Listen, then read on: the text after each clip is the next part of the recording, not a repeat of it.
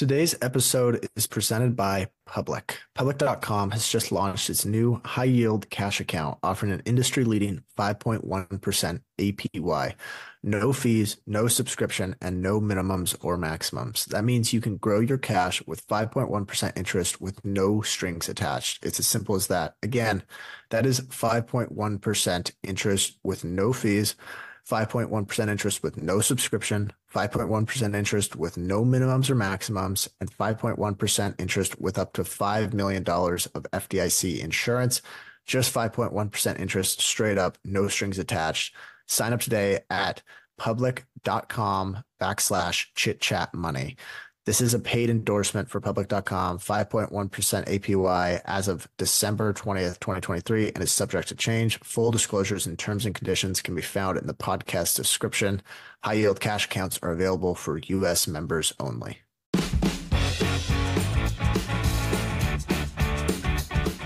Welcome to Chit Chat Stocks. On this show, hosts Ryan Henderson and Brett Schaefer analyze businesses and riff on the world of investing.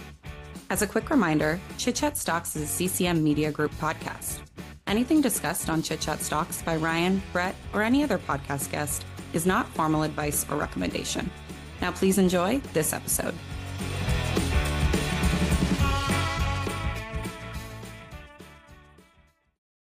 Welcome into Chit Chat Stocks. My name is Brett Schaefer, and I'm joined as always by Ryan Henderson. Today is our Wednesday episode, and I think we have a fun one for everyone.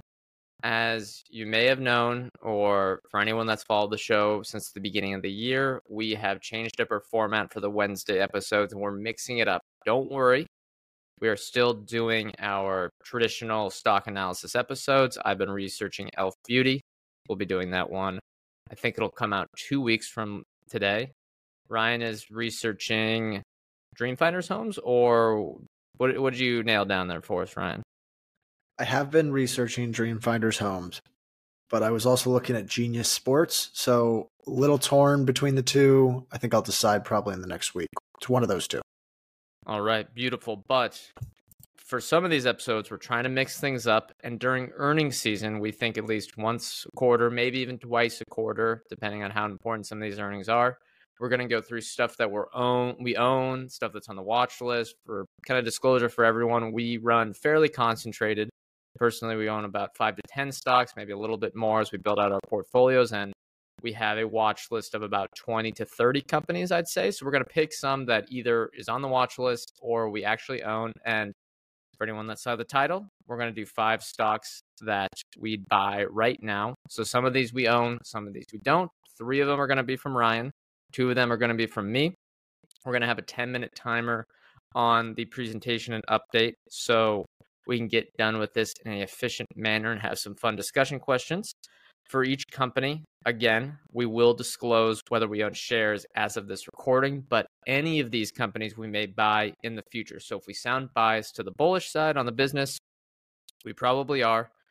You should always do your own research and don't buy just because we're talking about this on a podcast.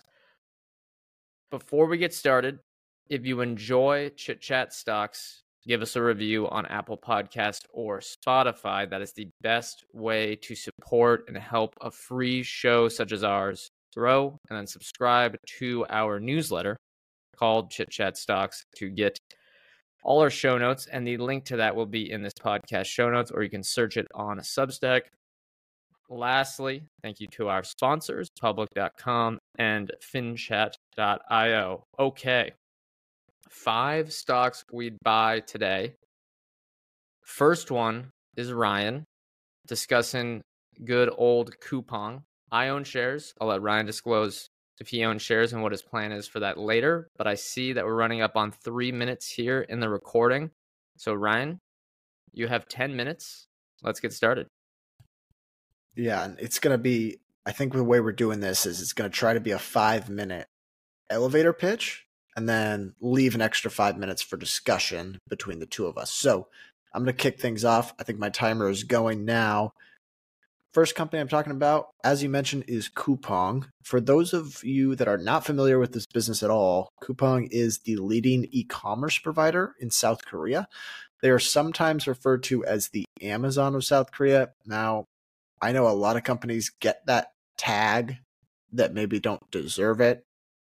Jumia, uh, I've, I've heard called the Amazon of Africa before. It can be dangerous to associate or give a company that analogy because then you start to think, oh, it's going to have returns like Amazon. But in this case, I think the model of Coupang, the actual business model, it resembles an early Amazon almost to a T. And frankly, it seems like the founder here, Bomsoo Kim, who owns a ton of the stock and he still runs the company today, he uh, he's copied Amazon basically. Now, in the early days, it was meant to be more of a Groupon style business, but I'm going to talk about the, what the business has become today. They are like I said, an e commerce platform that's home to 20 million active customers. And those customers, on average, spend $100 a month, roughly, or $1.2 thousand a year on Coupang's platform. What are they spending that money on? Pretty much anything. Coupang's platform sells items ranging from fresh groceries to electronics or apparel, and those items are sometimes first party uh, merchandise, so stuff that Coupang makes themselves, or items from third party merchants, which is just think about it, you know, the the local Apple supplier in Korea uh, can build their third party site on Coupang and and tap into a massive uh, buyer base of 20 million active customers where they can sell apples. So pretty simple. That part functions a lot like Amazon. And here's the best part Coupang has spent the better part of a decade now building out a really robust fulfillment network. Today, they have 47 million square feet of logistics and fulfillment center space. That's equivalent to 816 football fields for our American listeners that are trying to put that into context. Um, and that puts more than 70% of South Korea's population within seven miles of a Coupang logistics center. So Coupang is able to deliver an incredible 99.3% of its orders within 24 hours. Similar to Amazon Prime, Coupang also has a subscription service which it calls Rocket Wow. Right now, it costs the equivalent of $4 a month to subscribe to this, but this is free shipping on all items. And it gives members things like dawn delivery, which this is the part where I was hearing about Coupang, sounded kind of cool, and then this kind of unlocked it for me how valuable the service can be. If you order select items on dawn delivery, which you get as a member of the Rocket Wow membership, order them before midnight, you can get them delivered to your door before 7 a.m. So that speaks to the population density of South Korea and the fulfillment capabilities of Coupang's business. There's also like free returns and stuff like that where they'll come by and they'll pick up a bag so you just put it outside your door and they can come and grab it. There are currently around 11 million Rocket Wow subscribers. For context, the entire South Korean population is around 52 million. Um, but beyond its core retail business, Coupang also has some other initiatives. Uh, things like I would say the most important here is probably Coupang Logistics. This is their this allows the merchants to tap into their delivery network. So I think it's only 4% of units are currently sold using fulfillment by Coupang, but as this grows, it should add it should be margin accretive or boost the profit margin on the core retail business as more and more merchants start paying for services like this. There's also Coupang Eats, Coupang Pay, Coupang Play. These are like video streaming, payments app, all that kind of stuff.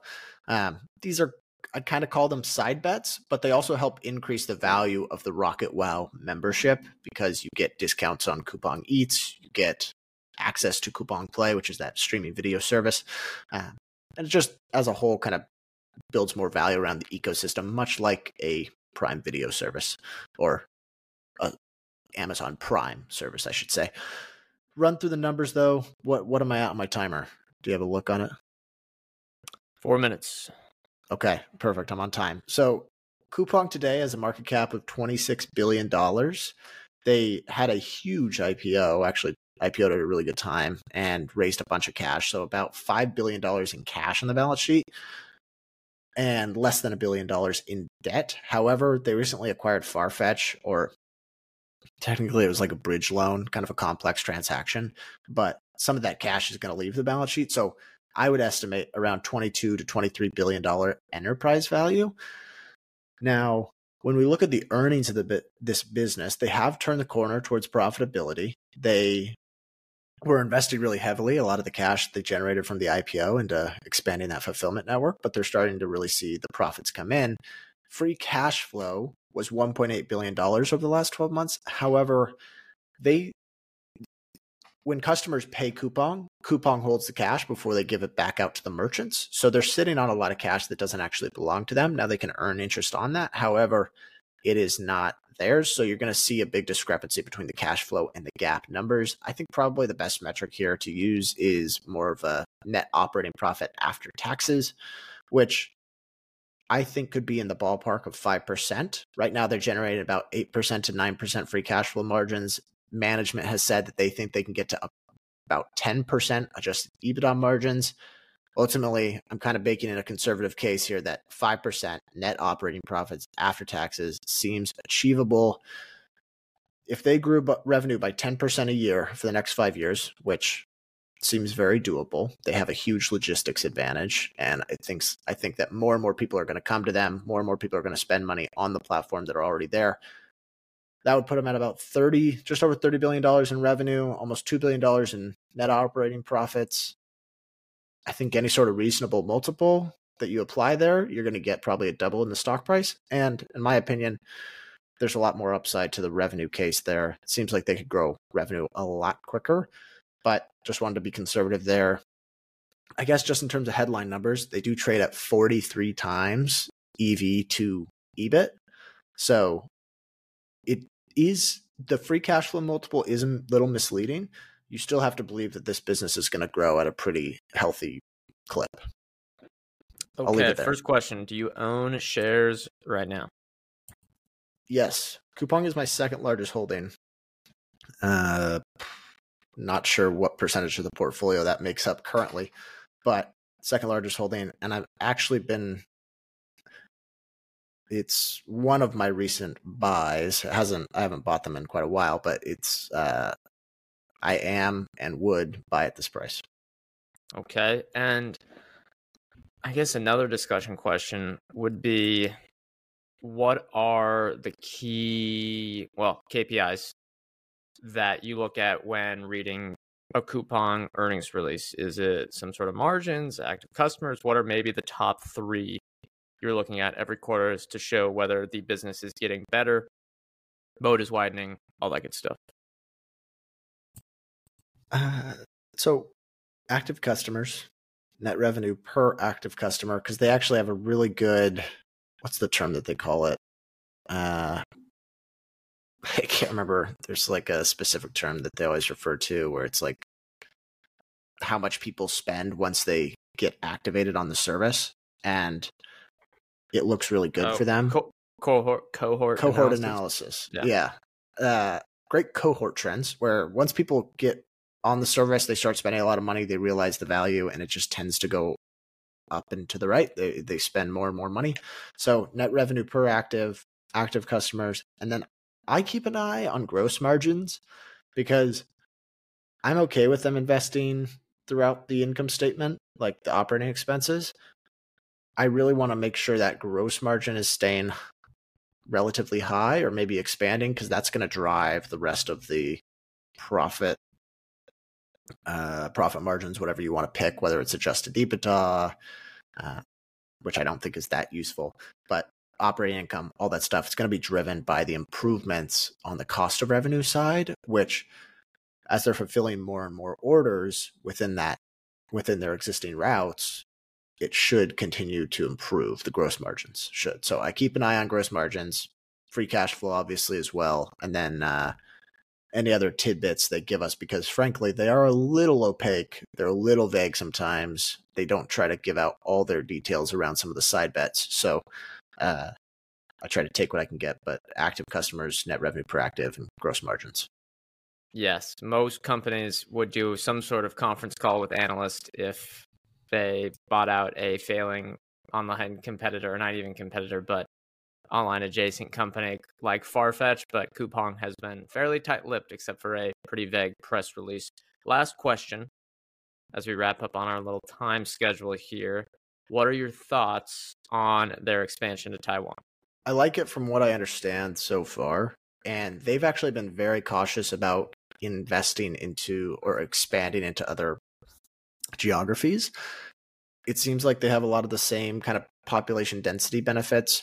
Um, and the other part is they are now it's it's an automatic win for Taiwanese merchants, right? If you want to ship products, you can now do it to 20 million active customers. So it's an instant like uh, pool of customers for these Taiwanese merchants.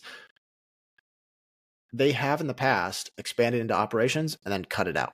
I think they launched a store in Japan at one time. They have gone into other markets as well, and they they're like, we're testing the waters. If it doesn't work, we're going to cut our investments. They've been testing the waters with Tai, uh, Taiwan, and they seem to be saying we're excited about the opportunity here. We're going to keep investing. So, kind of a wait and see approach, but I, I'd be optimistic if they're seeing positive trends there. All right, I think that's it. Yeah, that's it for me. Okay, let's uh let's move to your stock of the day, your first stock, Ally Financial. Let me get my timer up here, ready to go. Let's uh let's hear the elevator pitch. Okay, yeah. So as a disclosure, I do not own shares as of this moment, but could see myself buying in the near future. It's definitely one on the top five of my watch list that as I build out the portfolio, I could buy shares. But Ally Financial is a simple business model. It is a consumer bank. So they have two sides that we need to understand before we get into why I think the shares look fairly cheap. They have the attracting of depositors, and then they have making loans. So the uh, the assets versus the liabilities. Ally attracts deposits as an online only bank with higher interest rates than the traditional banks over at Bank of America, JP Morgan Chase, blah, blah, blah. It goes after younger millennial type customers.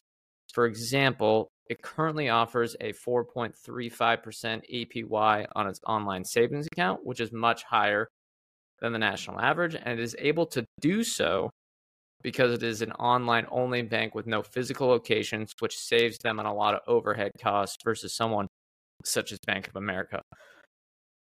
It currently has, for reference, for the size of the business, about 3 million deposit customers and $142 billion in retail deposits. So they're not as large as the big banks, but they're much, much larger than a lot of these neobank, these upstarts, these, I'm not saying upstart the company, but you know, even someone like SoFi is significantly smaller, even though they're growing quite quickly. And Ally is not a hyper grower, but they've consistently grown their deposits and depositors over the last 15 years since they started operating independently after the great financial crisis when the assets or the entity was spun out of GM Financial. We don't need to go into that today, but then it became an independent bank, Ally Financial. So, speaking of GM, on the lending side, Ally focuses on making consumer automotive loans. It has relationships with a lot of dealers, even providing them with loans themselves for, you know, franchises, all the dealerships, floor loans, blah blah blah. And that relationships allows them to give them priority on a lot of the automotive loans that come through their door. At the end of last quarter, they had $84.7 billion in automotive loans on the balance sheet. And that is the most important part of the loan book Ally is, if we're going to the stock here, it's off 36% from all time highs, which honestly, when I looked at that, not as far down as I would have thought, given the perception around the company. And it is down so much because of the headwinds it is facing both in the automotive lending side and consumer banking side. So on depositors, the higher interest rates from the Fed has made it so Ally had to raise the interest rate it paid to depositors. This increases their costs because you know you have to pay your depositors a lot more to keep them around. And then on the automotive lending side, Ally has three things hurting it. Lower interest rate auto loans from the 2020 2022 vintages so those kind of three year periods. They're still sitting on the balance sheet with low interest rates so they still have to pay their depositors high interest rates. They have reducing car prices and then increasing charge off rates in their automotive loans. So that's hurting the recovery prices or excuse me the recovery value when loans go bad and you know if loans aren't performing as well, well, there's going to be a headwind compared to the last few years. So this is causing their net interest margin. And now we're going into banking terms, but that's basically one of the most important numbers for a bank. It's one of the key, you know, data points I track every quarter looking at this stock, and that is the spread versus what they pay to depositors compared to what they're earning on their loans. That has gone down from 4% compressed to 3.2% in just, you know, 5 or 6 quarters. Very very stark compression and this is because Ally is facing, you know, the Federal Reserve going from 0 to 5% quite rapidly. But even with this bad setup, or excuse me, with this, you know, these bad trailing results over the last 18 months, I really think Ally is a good setup for here from here because you have their net interest margin headwinds that should abate in 2024. The loan book gets refreshed because of the automotive loans every two to three years, meaning once we get two to three years away from the interest rate hiking cycle, it won't have any headwinds from the Federal Reserve hiking rates. We're already one year in, essentially, like the Fed raised a tiny bit in 2023, but not nearly as much as 2022. So this will allow earnings to grow again as their loan book reprices, but they don't have to grow the interest rate they pay to depositors. So we should see net interest margins expand. Another reason I like the business is they have a proven playbook in attracting more depositors, and this consistently, excuse me, consistency I think gives it a huge runway for reinvestment that can lead to an expanding moat as they get more and more economies of scale and really separate themselves from a lot of these online banks. I also think the dealer relationships give them a competitive advantage. They, they provide insurance to these places. You know, at the end of the day, a car loan is sort of a commodity.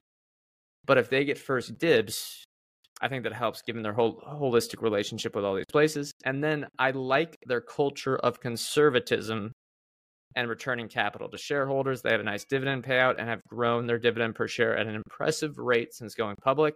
Buybacks are also utilized when they have the capital available, which is not today, but should be over the next year or two getting started up again. And they've reduced shares outstanding by 37% in the last 10 years. And frankly, to wrap things up, I think the stock is cheap. When you look at the trailing earnings, we're at a PE of around 12 but I think Ally is severely under earning at the moment at a market cap of $11 billion. I really think they could be trading at, you know, a two to three year forward earnings ratio of around five. Um, because in, you know, in 2021, for reference, or at least at their peak earnings, they were getting close to about $3 billion in net income. I don't know if they're going to get back to that anytime soon, just because the pandemic period was a little bit of a Goldilocks period. It wasn't going to be replicable. But I think they can get back to $2 billion once these headwinds abate. Um, other stuff, key risks. I mean, it's a bank, it could blow up, right? The loans could be bad. I'm not an expert at reading financials. I'm not Buffett, although he's in this company. Uh, I just have the three to four KPIs I look at and think if they're underpriced. I have another risk being that the management team has left recently. I think it's that's the biggest concern for me because it's unknown why they're leaving. The CEO left to go to a very attractive job in the automotive industry at running a large dealership company. So I don't know what to think about that, but something to keep an eye on for sure. And then there's also the fact that the car lending market could be much worse than we think, where you read all those reports about how it's a ticking time bomb and those videos end up being correct. I don't believe those videos are correct because Ally has done fine and still earned a billion dollars last year while facing a used car price, excuse me, a used car market where prices were falling, what, like 15%? And they're guiding for them to fall another, I believe, 9% this year. So, yeah, I think that sums it up. Ryan, any questions?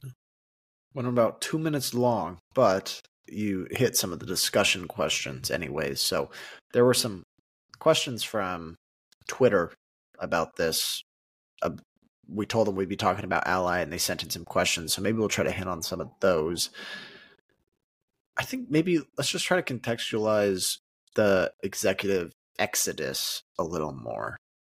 Is this the biggest concern? Like, if you had to guess why they are leaving, what would it be? And would this ever keep you out? Okay, I think the CFO leaving. My hunch is that they were fired because they did a bad job in 2022 and, and 2021 when you kind of looked at when they got fired. Um, and they they realized that that they made some bad decisions that year that has led to the underperformance over the last few quarters. I think the CEO has been around with them for a long time. And he wanted to get through this tough period, but he had this opportunity. I, I don't know if that was really like he's trying to get out of a terrible situation. What would keep me away is if a new CEO came in, or this new CFO, or some of the other important places at a bank for the executive suite. If they came in and now say sometime this year they end up leaving, that would be a big concern for me. If you get what I mean there. Yeah, makes sense. Uh, uh, let's do one more question here. Someone asked, Are you at all discouraged at the lower buybacks the past 12 to 18 months, given the lower price? Is this a structural disadvantage of banking that when your stock is depressed, you're unable to deploy capital in buying back stock efficiently? I think you can make that argument, but this last period was maybe an extreme example of what that could be for for a bank where I don't think the the, the volatility of the business cycle for specifically the sector they're in is going to be that extreme going forward. It was more of a generational event with how car prices reacted during the pandemic with all the shortages and all that good stuff. And I think they're going to be able to start buying back in 2024. Yeah, it would have been optimal for them to keep it on the the balance sheet, but if you look at some of the charts I'll have for the newsletter, if we look at Q4 2024, they're projected to have only 16% of their loan book at 2021 and prior. And then their FICO scores have gone up at a good amount, I guess, to over seven, at about 707 now. So their credit quality is getting better. They're getting past the potentially poor performing loans by the end of this year. And I think they're going to be able to buy back stock again. Yeah, could the stock be at 40 to $50 instead of the $25 it was at in 2023? Sure but I don't think you can price him with a bank like that. They get sometimes they have to build capital. They're worried worried about the the Basel three stuff that could potentially make them, you know, be more capitalized. So I think they'll get through that. They'll buy back when they can. What I think would be more of a concern is if they just had a culture of bad capital returns, which I think they understand how to drive shareholder value, and that's more important at the end of the day. All right. That is about 11 minutes. So Shall we hop to uh, third company for the day? Yeah, Ryan's been very prickly about the timing of these for a little behind the scenes look. He's we're trying to do well, like an elevator pitch, you know. We want it to be on the clock. All right. Before we move on, we want to talk about our friends at finchat.io. Finchat.io is the complete stock research platform for fundamental investors. Beyond having all the standard financial data for companies around the globe, they also have company specific segments and KPIs on over 1,500 stocks. So if you want to see Amazon's AWS revenue over the last 10 years, or you want to track Match Group's paying users, maybe you're curious how many stores Sprouts Farmers Market added last quarter. FinChat tracks all those KPIs and literally half a million more. We know that if you're a fundamental investor, you probably track this stuff yourself, but this saves so much time and it has all the data you already need. If you aren't sure where to go, you can also simply ask FinChat. That is their conversational AI powered by FinChat's proprietary data. So that'll save you tons and tons of time researching. They've got stock screening tool. They've got fundamental charting that is best in class in terms of design. I use FinChat every day. I absolutely love the platform. Brett does as well. We both use it as our primary dashboard and the place where we do all our research. So if you want to get 25% off any paid plan, use our link finchat.io slash chitchat that is finchat.io slash chitchat. The link will also be in our show notes. All right. Harbor Diversified if, is the. Good. I don't know if listeners will care whether or not we're on the clock. It would be cool if we could do like a countdown graphic on Riverside here, you know, if that's possible. Uh, yeah, Riverside, if you're listening, that actually would be a very fun tool. I think a lot of people would utilize as a little, as a little graphic like that. And they're quite good. So, yeah, let's let that happen. But I will start the timer. Harbor Diversified very unique company. Maybe I'll give the disclosure before we even get through it because this one is a microcap. It is thinly traded. So don't go hopping in there thinking like, look, it's one you have to have experience, I think, with how, how microcaps work. And it is an extremely risky company. And I will say that you probably shouldn't buy it. We're probably done buying it. It hasn't worked yet. But Ryan, as that lead in to discourage people, why uh, do we both own Harbor Diversified? Yeah, there there are some like beyond just the risks associated with like buying a micro cap, there are some actual like there's some actual friction. So, you know, you're probably going to have to pay commissions uh depending on who your broker is. Like I buy with Schwab and they get their commission free on everything else, but with OTC highly liquid ones, there's going to be commissions, so just kind of think about that as well. You're going to have to buy a lot of shares to kind of make it to make sure there's not like too much trading costs associated with it. But with that said, yeah, diverse Harbor diversified is a little bit weird. This is not typically the kind of thing I invest in, and I'll start right out and say it's not a great business by any means. So I'm not investing in it because of any sort of lasting competitive advantage or anything like that. This is a $90 million market cap company that I think is attractive purely because of its valuation. And $90 million is a little misleading, so I'll talk about that in a second. But first, let's go through, let's give some actual context around the business. So, Harbor Diversified is the parent company of Air Wisconsin. Air Wisconsin is a regional air carrier that operates routes to 36 cities, all departing from or arriving at Dulles International. So, that's or O'Hare. So, it's Washington, D.C. or Chicago. While I don't love the airline business, I do think regional air carriers are at least a little better because they aren't quite as asset intensive. They don't have to pay for the fuel. They don't have to find the flyers. They're kind of a contractor in a way. It's maybe the term to use. Uh, they're a partner of the bigger airlines. So here's the way the business model works Air Wisconsin. They used to have an agreement with United Airlines, but that has since expired, and they signed a new deal with American Airlines to fly exclusively on their behalf until 2028. This means Air Wisconsin is responsible for providing the aircraft and the crew necessary to conduct the flight, while American, in this case, designs the routes, sells the tickets, and pays for the fuel, among other costs. Let's get to the valuation. Maybe I should actually give some history here as well. Harbor Diversified was basically three guys, I think, that either went to Ivy League schools or the Canadian equivalent, and they wanted to make a quick profit. And in 2011, they bought out this failing biotech company for I can't even remember how much. It was tiny, and the the failing biotech was called Harbor Diversified, and they had some net operating losses. So these guys came in, they bought it out, and they stopped I can't remember what the process is like, but they stopped filing. So you were not able to buy the stock anymore. It wasn't publicly traded. 10 years later, someone came along and figured out that Harbor Diversified had the, that shell had bought Air Wisconsin and that it was a fully functional airline. And so they registered, I think they sued that the Harbor Diversified had to start refiling again. So they came, it went it went dark as a failing biotech and came public as a functional regional airline. So it, had this huge jump up if you look at the stock price, and it'll kind of be confusing, but that's why it happened. But, anyways, let's talk numbers. As I mentioned earlier, they've got a quoted market cap of $90 million, but they have some preferred stock that, if we assume it gets converted, their fully diluted market cap comes out to $124 million.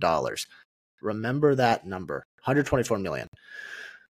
They've had, or they had, 52 million dollars in debt, but it looks like they just paid all of that down early. So with that paid off, their net cash on hand stands at about just over a hundred million dollars. That leaves Harbor Diversified with an enterprise value of 18 million. I know some of these numbers might get confusing, but just remember this. Enterprise value, $18 million. What do you get for the $18 million enterprise value? Well, you get, for starters, Harbor Diversified owns 64 planes. The average age of the fleet is like 20 years old. So they're not going to be worth a ton per plane, but let's assume that each one is worth $300,000. I think they acquired them a couple, they acquired eight a couple years ago for about like $400,000 a plane. That would be $20 million right off liquidation, but they're not liquidating they, they're they are operating for American. So they have four more years in this contract. But if we got, and right now they're flying 45 of the 64 planes. There's plans to up that to 60 planes, but there's kind of a pilot shortage right now, so they're they're gradually phasing in more planes. I don't know what they would earn, honestly, when they're operating at capacity. But to provide some context, in the last normal year, which was 2019, really, they earned $30 million in earnings before taxes. So that's an $18 million enterprise value that on a normal year earns $30 million in earnings. Instantly, that's kind of what attracted us to it. They, they could potentially earn almost two times their enterprise value in a single year of profits. And they have four more years on the contract. So I'll kind of leave it there, but it's stuff could go wrong, no doubt. But I think the upside is massive here if things go well. And I'm not even talking about the arbitration, which is a whole nother deal. Um, I, I, would say this is kind of the lowest risk scenario is either they have to liquidate or they only kind of tread water profitability wise. Okay. I think I'm going to have two questions then. First, let's talk the United arbitration what could that mean for the company? So I mentioned that they had a previous deal with United. At the end of that agreement, it's called the capacity purchase agreement, there was some disputes over how much United owed to uh, Air Wisconsin. That uh, dollar figure that's in dispute is $52 million. So that could be huge for an $18 million enterprise value company. Like if they got all of that, I mean, it's a triple in the EV uh, potentially, or their net cash goes up substantially. Um, but who knows? Like, there's no way to know who's going to get that money. They've set cash aside as like an accounts receivable and a notes receivable. I think is also included in there as well. Um, but it's not baked into the enterprise value. So my assumption with the $18 million EV is that they get none of that. But obviously, if they get some of that, that's huge. Like, I mean, or even all of it potentially. Who knows? Right. I agree with you. It's a big unknown exactly what's going to happen. Last question on Harbor Diversified. What are your thoughts on the share repurchase program? I am seeing loaded up today. They've taken it down by 21% since the beginning of 2021. I guess, They've yeah, taken the shares thoughts? outstanding? Yeah. Oh, I didn't know it was that high. So I guess the difficulty here is that you'll see sometimes that it's like they bought the the shares they repurchased were at a significantly higher value than what they uh, and I think a lot of that was actually in one transaction if I'm remembering correctly they they bought back a bunch in one but um, they'll buy at the price that's above what it typically trades at just because it's you know it's hard to get a whole lot of volume uh, doing that. I think they're maxed out at buying 3 million shares a quarter. Um, they haven't done that. I like it. It tells me that the management team isn't totally trying to screw shareholders, which is a concern because they don't really talk to anyone. Um, people have tried to reach management and they just don't say anything. So you kind of have to get, you have to guess like, are they going to, you know, screw shareholders over? It doesn't seem like it since they're buying back at least some of the stock it's not a huge like it's it's nice as kind of a margin of safety, but it's not like the main reason I'd be buying the stock here. Yeah, I think it's nice and I think it's a big thing to track because once they start generating cash, I wonder exactly what they're going to do with it and the numbers could get really attractive if they can buy back a decent amount and then the stock price even starts going up because then they're buying at a significant discount to the liquidation value. And we're really assuming no residual value with the planes. We're assuming nothing with United. Despite that, even if they generate a meager amount of earnings every quarter, $5 million, things could get quite attractive. All right. We have two left. And I will say on Harbor Diversified again, don't mess with microcaps unless you have experience. Go read up on how to invest in microcaps. There's a lot of uniqueness compared to just buying a large cap company. So, yeah, it's probably the worst idea we have here but it's the it's the highest risk, highest reward because from our end of this, you know, how we look at it is it's it's a very opaque microcap, but the chance that it's worth four, five, six dollars a share is is decent. Yeah. let's let's just just remember we're emphasizing the risk here, and we're not recommending anyone to buy it at all. We see how risky it is, but and it hasn't worked so far. It's it's it's severely uh, that's not true. We're up. We're oh, it's underperformed, but we're up like ten percent. That's true. That's true. From our yes. like original purchase price, which is three years ago, so certainly underperformed. But let's talk. Uh, let's talk Nintendo, which is your next stock. Give us the elevator pitch here. All right. Yep, I'm looking at the timer. All right. This one is always fun. I think people like to talk Nintendo and the fact that it's up 30%. I think people are going to enjoy talking about it more, although it was more attractive when everyone hated it a couple years ago or a year ago. So, as anyone everyone knows or probably most of you listening know, it is one of the largest entertainment companies in the world, focusing on games and specifically both gaming hardware and software. So let's give a quick overview on how the business model works, where their profits come from. So their business model begins with the hardware gaming unit as a history of not being really cutting edge, but being pretty innovative on their gameplay techniques. You know, you have the Game Boy, you have the Wii, you have the current one with the Switch.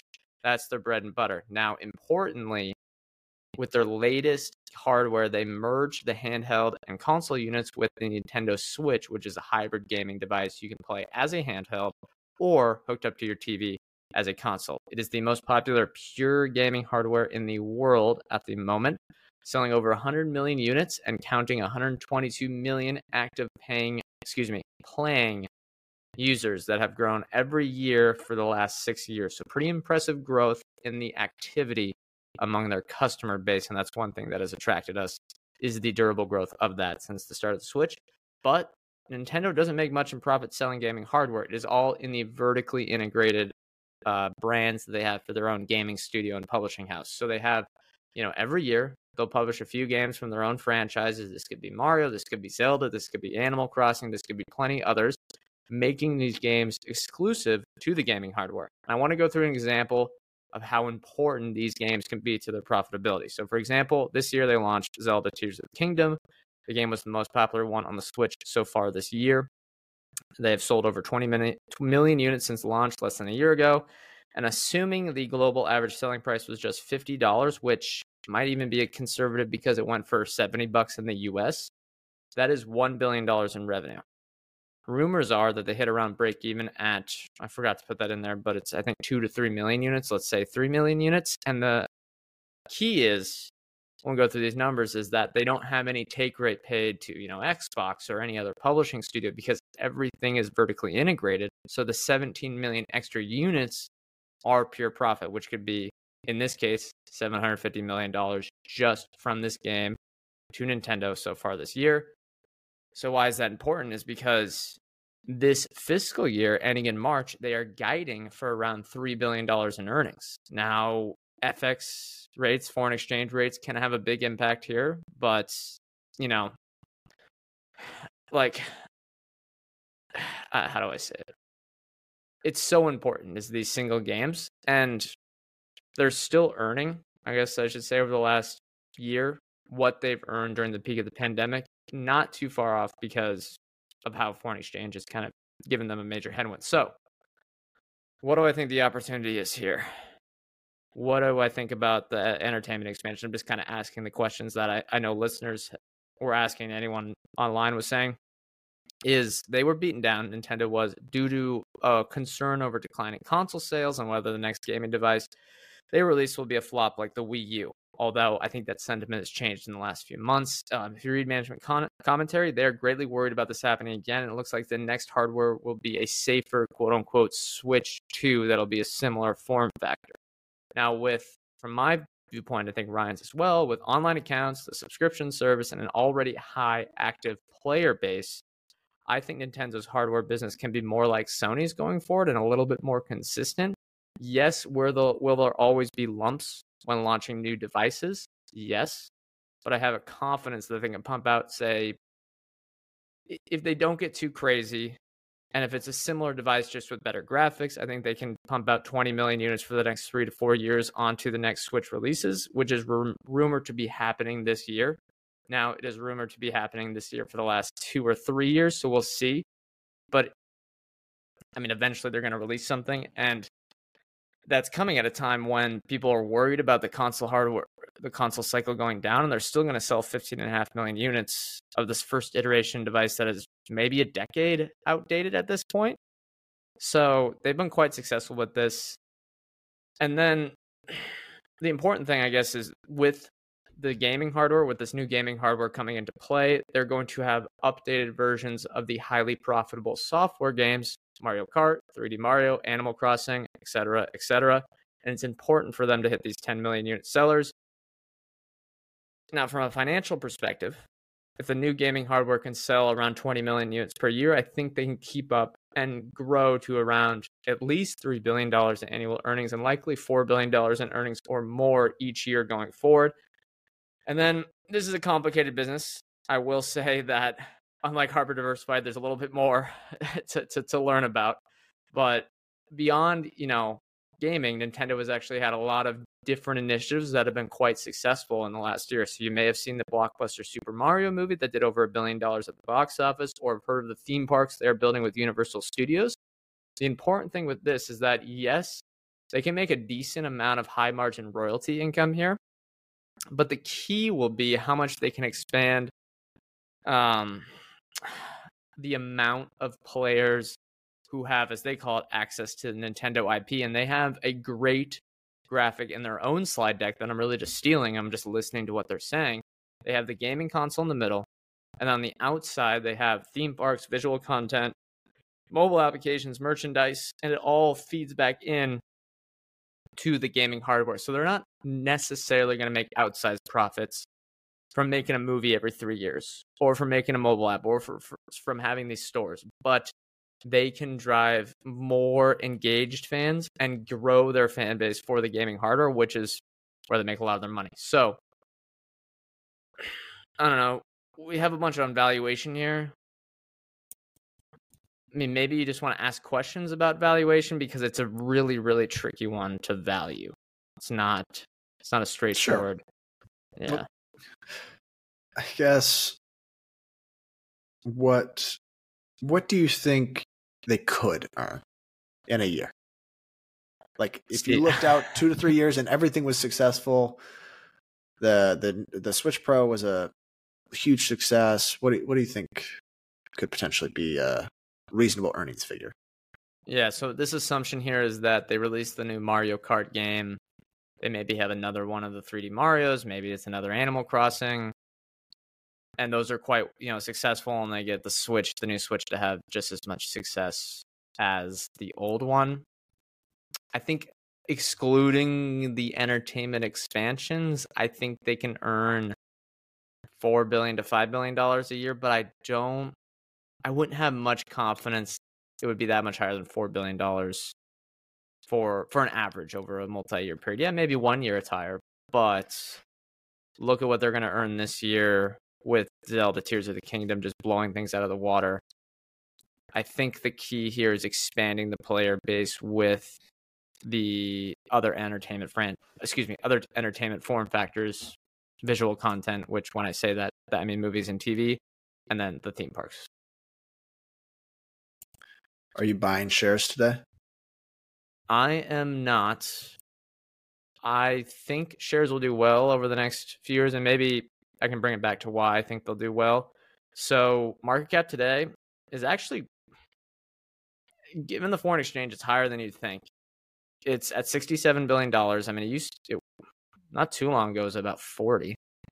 Um, but w- they have sixteen billion dollars in cash on the balance sheet or equivalent investments, and they have no debt. So that brings the EV down to fifty billion dollars. So if you assume they can hit four billion dollars in USD earnings, I think we're sitting at an EV to earnings of about 12.5. I think that's pretty good, but I don't think it's crazy cheap for a company that's, I would say, I don't have an insane amount of confidence that they're going to keep growing or that they'll yeah. grow earnings to five, six, seven billion dollars. I believe to some degree that this time is different when it comes to like the whole console cycle because everyone wants to reference the Switch or the Wii, and I think it's a little bit different. But what if you are wrong? You know, what if it is the same old console cycle? It doesn't feel quite as cheap as it. It feels like you're baking in that the Switch Pro is going to be a success. A little bit, a little bit. I don't think it's baking in everything there at this price. I mean, if they start generating five billion to six billion dollars in earnings a year, and they actually start returning it to shareholders, which they will, I think, do once. I mean, the Japanese government will force them at some point if they get crazy with the percentage of cash on the balance sheet. They've done this with other companies.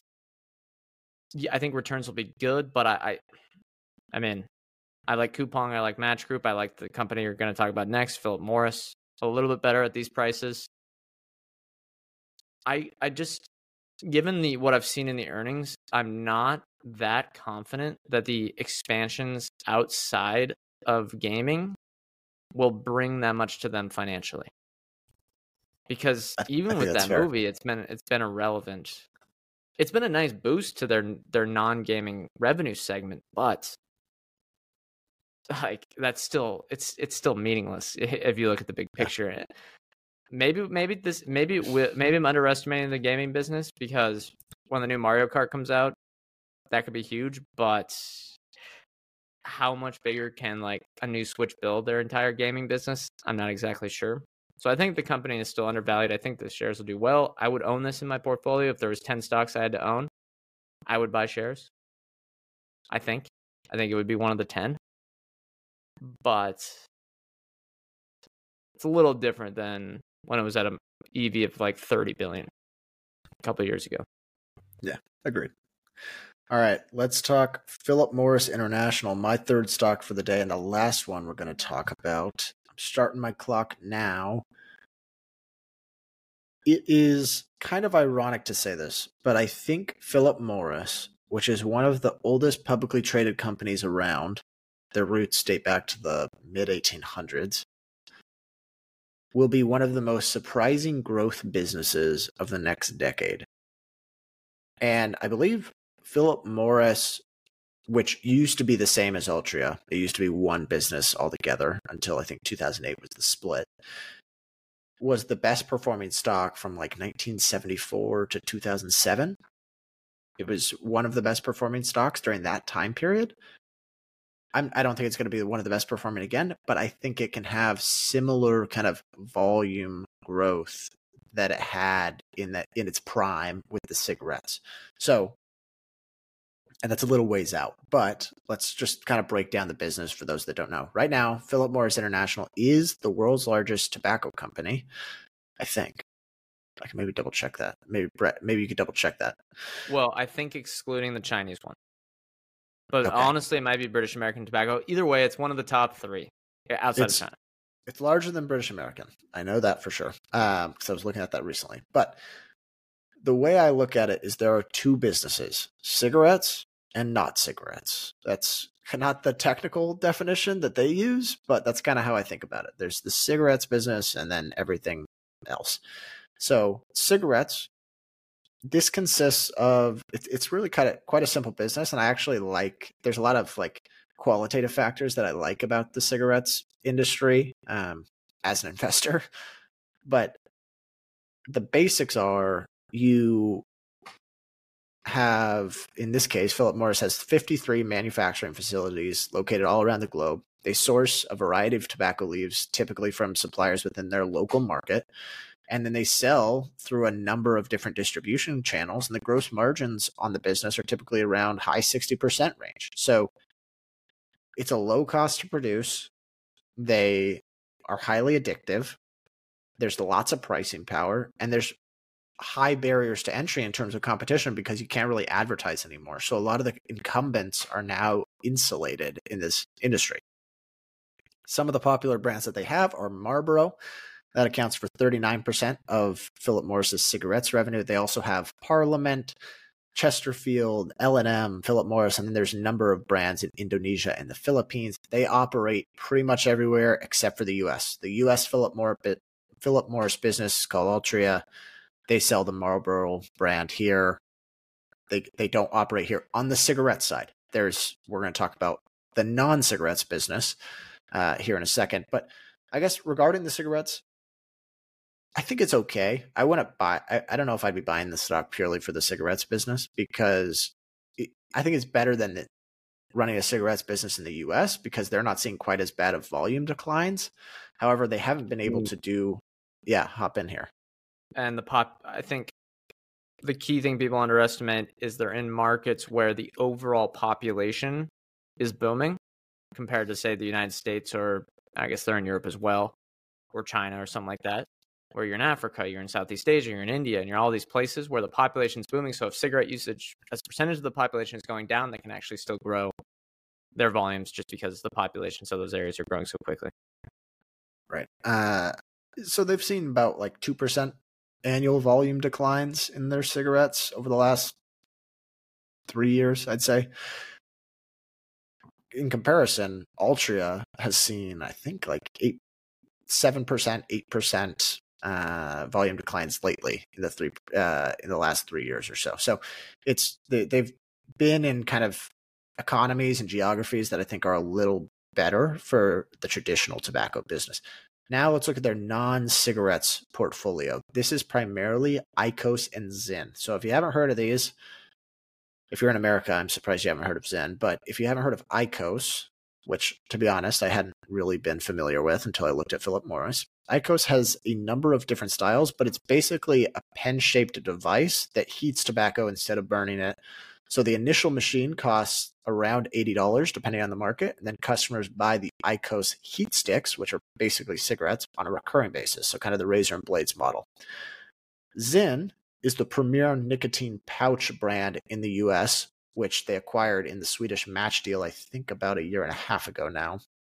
And they tout 70% plus market share in nicotine pouches in the United States. So both of those are considered reduced risk products. They, I can't remember what the tag specifically is that they get from the FDA, Zyn specifically, but it's considered a healthier alternative to traditional oral tobacco and traditional cigarettes. So they've had pretty strong adoption, but uh, really strong adoption over the last decade. You look at Zyn's volumes, and it has been absolutely remarkable. You look at IQOS's volumes, it's been really stellar as well. Reduced risk products revenue now accounts for 40% of Philip Morris's overall business. Four years ago, it accounted for 20%. So this thing, it's growing quickly, and management has actually said that it's a higher margin business than cigarettes, although there are some costs associated with like a new launch, but it should be margin accretive as they scale. So I know I've gone a little bit long on this pitch here. I'll just get to the numbers. Philip Morris generates about $10 billion in net operating profits after taxes. As the reduced risk portfolio grows and cigarettes continue to at least tread water, I think we can expect potentially 10% annual growth in whatever profit metric you want to use operating income, free cash flow, NOPAT. It's currently traded an EV to operating income is 14.3 times, and they have a dividend yield of 5.8%. So you're getting paid to wait. I think you're getting a sin stock multiple on what will end up being a really strong growth business over the next decade. That's my concluding thought. Okay, and as we will have throughout the newsletter, I will say you have a nice little chart here of a key performance indicator reduced risk products revenue over at Philip Morris International from our friends at finchat.io. Again, thank you for them sponsoring the show. I have a question on the potential of reduced risk products growing out of their going out of their original markets. So Zyn going out of the United States, IQOS going out of Europe, and I think Japan but say IQOS going into the United States. Thoughts on that? Is there more risk there for success than maybe someone bullish like us is underwriting? Yeah, I think if IQOS really took off in the US, Philip Morris would do exceptionally well. But like as the stock, the stock would do well. I'm not sure that it's going to get strong adoption. It's kind of a like I just toss my hands up. I don't know. I don't care. It doesn't seem to be priced in. Like I don't think people if you're looking at this and you're getting a 6% dividend yield, I don't think people are expecting this to be the next Marlboro within the US. Zyn moving outside, I don't know either. I think in both those cases, it's just cherries on top. Like Velo in Europe is apparently really exceptional, and everyone talks about once it moves to the US, it's going to eat Zyn's lunch. But I think Zyn has phenomenal brand notoriety here in the United States, and people don't even. I've asked before, like, have you tried any other nicotine pouch brands? And they're like, what do you mean other nicotine pouch brands? Like, they didn't, they just thought Zen was its own category. They, they don't even think about or consider any of the different alternatives. So, I think it'll do well in their existing markets, and there's room to run in both. Plus, they have good economic characteristics, like they're very profitable and generating cash in both those businesses. I think Zyn's like 50% plus operating margins. Um, it'd be great if they won in additional markets, but I don't think they need to. Okay. And last question on Philip Morris from me. Um, what do you think of the foreign exchange risk as a U.S. shareholder? I mean, it, yeah, it's a risk, but it's been hurting them over the last couple uh, years as well, and it could also be a tailwind. Who knows? Uh, it hasn't been a tailwind, but I think even if you get even if you shave off two percent revenue growth every year, which would be pretty bearish scenario for the world, or maybe just bullish for America, uh, I think you can still do all right. Plus, the dividend helps here. You get yeah, paid in fair. it. I guess if you're reinvesting it, you don't, but like you can take some as you go in dollars if you choose not to reinvest the dividend. I guess that's another good question. Are you reinvesting the dividend? And wait, do you own? yes, yeah, so I am taking the foreign exchange risk. Are you? uh Do you own shares today? I own all shares right. in all, in all three that I talked about today. All right, beautiful. Yeah, and I will say I own shares of Coupang and is that it? Oh, and Harbor Diversified. And I will say that Philip Morris you went down. Philip Morris. I don't yet. I was go. Uh, I was about to say that I think after its earnings drop, it's number one on my watch list at the moment. But kind of hard to tell. And I want to ask you, out of these stocks or maybe any others, what you get, you know, your paycheck get the extra money that you deposit into your investment account, what is the next stock you think, you know, off the top of your head, if you're going to buy it today, what, what would that one be? I know it could change next week, but out of these five or others, well, uh, I own an uh irresponsible amount of Harbor Diversified currently, so it's probably not that. Probably not that. I would I'd maybe go Coupang at these prices. I, I, I have bought bought something this morning, bought Dream Finders homes, uh, but I, I I'm reluctant to recommend that or anything uh, the day after I bought it. But that's more of just a starter position. So I'd say po- possibly Coupang. Yeah, and for anyone that's listening, when you're when he means today, it's like a week ago. So don't think you know it's the day. Anything can happen in between now and then. But yeah, for me. I think I'm, I think if I didn't have any money in any of these stocks, it would be Coupang. But since it's already a large position for me as well, I would go Philip Morris International because I was surprised at the reaction after the earnings report. Although I'm sure there was some number that you know Wall Street, the big timers, were like, uh, "You you got to watch this, man.